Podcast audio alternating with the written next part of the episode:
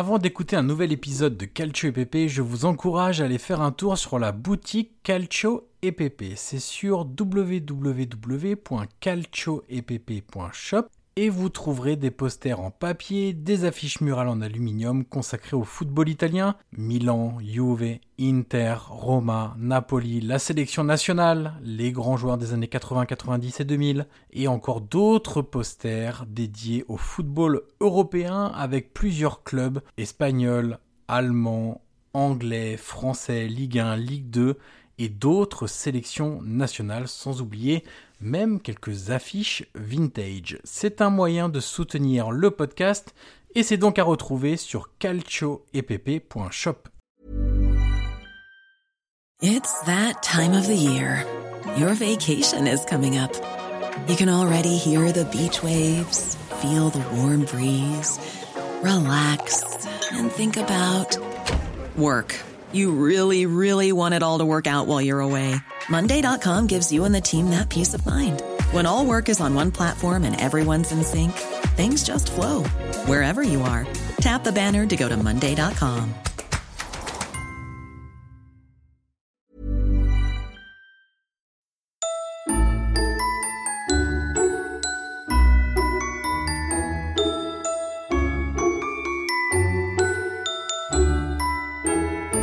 Bonjour à toutes et à tous et bienvenue sur le calendrier de l'avent du podcast Calcio et pepe, le podcast cent pour cent foot italien. Nous sommes aujourd'hui le douze décembre et derrière la case numéro douze du calendrier de l'avent, il y a notre entraîneur préféré du moment. Mon cher Guillaume, quel est ton entraîneur préféré en ce moment ? Ça peut être un entraîneur de Serie A, ça peut être un entraîneur italien à l'étranger, le choix est assez vaste. Écoute, euh, alors j'ai choisi, euh, j'ai un peu triché, mais j'ai quand même pris un entraîneur évidemment du moment, mais aussi pour lui permettre euh, voilà, de lui rendre hommage sur la longue durée de, de sa carrière. Et j'ai essayé de prendre Luciano Spalletti. Ah. Luciano Spalletti, Johan, déjà parce qu'il nous sauve et on va à l'Euro. Ce qui est déjà une très bonne nouvelle, mon cher Johan, parce que toi et moi, nous avions peur à juste titre.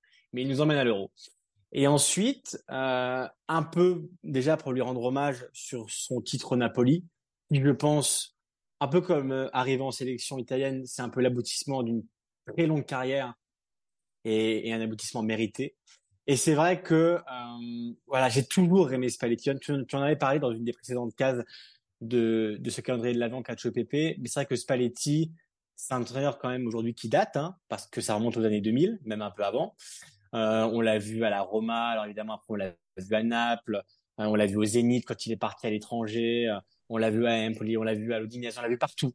Et, et j'ai toujours aimé, Johan, cet entraîneur. Alors, il y a eu parfois, tu le sais, des, voilà, peut-être du, du trop-plein sur sa rhétorique, sur son phrasé, sur ce qu'il pouvait dégager dans les, dans les après-matchs, dans les conférences de presse, on le sait. Spalletti, c'est un acteur aussi à côté. Le mais... fameux côté très théâtral dont on parle. Exact, exactement. Mais c'est vrai qu'au-delà de ça, euh, c'est un entraîneur que j'ai toujours apprécié pour le jeu Euh, qu'il a fait pratiquer à ses équipes. Euh, moi, la Roma, les années deux mille, la moitié des années deux mille m'a beaucoup, beaucoup marqué euh, par le jeu, par, par ce qu'elle produisait, par ce qu'elle dégageait. Aussi pour, le, pour la symbiose que Spalletti parvient toujours à créer avec son groupe. On l'a vu avec le Napoli, euh, Johan, quand il gagne le titre, il y avait vraiment une équipe qui était fusionnelle avec son coach. Malheureusement, Rudi Garcia l'a appris à ses dépens plus tard, mais au-delà de, des préceptes et de la capacité aussi, je trouve, qu'il a à faire progresser ses joueurs. Euh, tu vois, Nainggolan, pour moi, avec Spalletti, a passé un cap ouais. énorme et il l'a fait devenir un joueur complet, un joueur total. En fait, c'est un, c'est un entraîneur qui a une influence sur le jeu, sur les joueurs, sur le club, sur l'environnement, sur plein de choses. Et il n'avait jamais gagné le titre, il l'a fait la saison dernière. Couronnement euh, avec l'arrivée aussi en sélection. Il a quand même fait du bon boulot aussi en, en très peu de temps en sélection, Johan. On sait que c'est un, une autre vie, mais voilà, il, il a bâti sur des ruines et il a limité les dégâts en, en un an italien à l'Euro. Mais pour l'ensemble de sa carrière, parce que quand même, bah, mine de rien, Spalletti arrive vers la fin, hein, Johan, parce que bah, il est plus tout jeune, il a soixante-quatre ans. Donc je pense peut-être que la sélection sera sa dernière étape. Mais voilà, pour, euh, pour tout ça et pour le moment actuel aussi, voilà, je tenais à rendre hommage quand même aux, aux grands Luciano Spalletti, malgré voilà, ce côté théâtral qui parfois, Johan, nous a fait sourire et qui parfois aussi lui a fait jouer des tours, hein, bien parce sûr. que euh, je me souviens de euh, sur l'époque aussi à l'Inter avec euh, avec Icardi, tu te souviens là, quand il prend la parole devant devant Sky, il y a eu la période avec Totti, il y a eu un téléfilm aussi sur sa rupture avec Totti, on a vu la réconciliation récemment entre les deux à l'hôpital, dans un hôpital à Rome, quand ils sont arrivés tous les deux pour aller voir des enfants malades. Donc voilà, il y a quand même une une espèce de voilà, ça se calme un peu autour de Spalletti, il y a une espèce d'hommage national quand même qui lui est rendu pour pour tout le travail qu'il a su faire et pour le travail qu'il fait actuellement en sélection. Eh bien, de mon côté, j'ai choisi un entraîneur italien également, mais qui est à l'étranger. Ce ne sera pas une grande surprise, j'imagine, déjà pour toi, Guillaume, et pour les auditeurs et auditrices, puisqu'on lui a consacré un épisode spécial avec Julien Laurens il y a quelques semaines. C'est Roberto de Zerbi, évidemment, actuellement entraîneur de Brighton en Première Ligue. Comme, comme beaucoup de gens, hein, j'ai, j'ai été profondément marqué par, par son Sassuolo, euh, par sa capacité à bien faire jouer ses équipes, évidemment, par son intransigeance sur le jeu, euh, pour sa passion qui est euh, intacte, qui est même complètement folle. J'ai rarement vu un type aussi passionné de, de foot. J'adore sa vision du, du, du football et je la partage en tout point. Euh, Il y a évidemment ce Sassuolo spectaculaire qui a fait euh, progresser beaucoup de, de joueurs. Hein. On peut penser à Locatelli, euh, c'est, c'est peut-être euh, l'une de ses plus belles réussites, mais il y a des joueurs qui doivent beaucoup à, à Roberto de Zerbi, des joueurs comme Stefano Sensi, comme euh, Paul Lirola, comme, euh, mais même Domenico Berardi, hein, Guillaume, qui n'aurait peut-être bien pas sûr. eu la même carrière avec eux, même si ça avait déjà bien commencé avec euh, Di Francesco quand même, il faut le reconnaître aussi.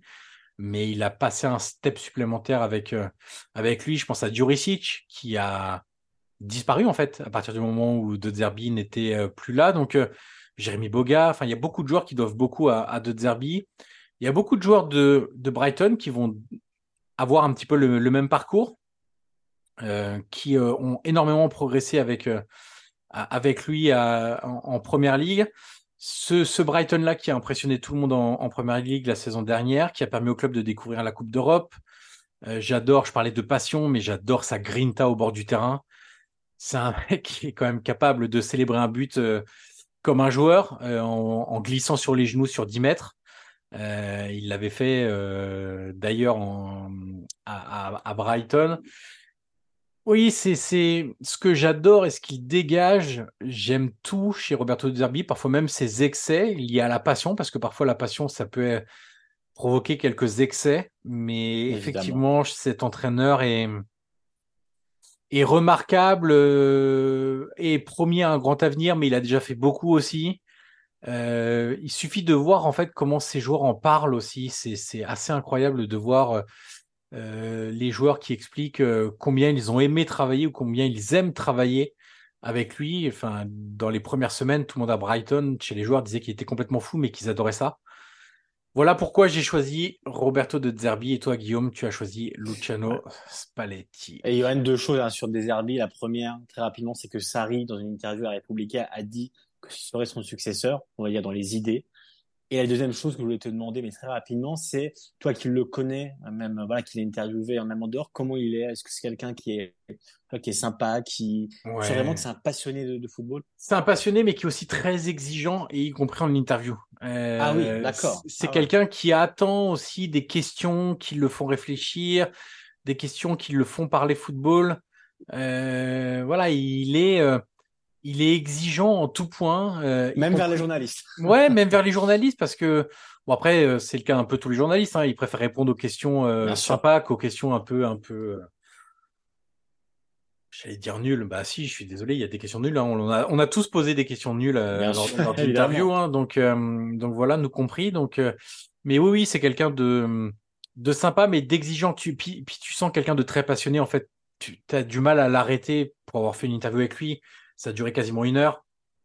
Euh, c'est difficile de, de le stopper, tu vois. Donc, euh, donc non, non, c'est, c'est, c'est voilà, quelqu'un que, quelqu'un que j'adore. Euh, D'accord. Spalletti pour toi. D'ailleurs, je partage ouais. en tout point euh, ton admiration pour Spalletti et tout ce qu'il a mis en place euh, en club et qu'il est en train de mettre en place en sélection. Et Roberto de Zerbi pour moi. Voilà pour ce douzième jour du calendrier de l'Avent Calcio et Pepe. On se retrouve demain pour ouvrir une nouvelle case. Ciao, ciao.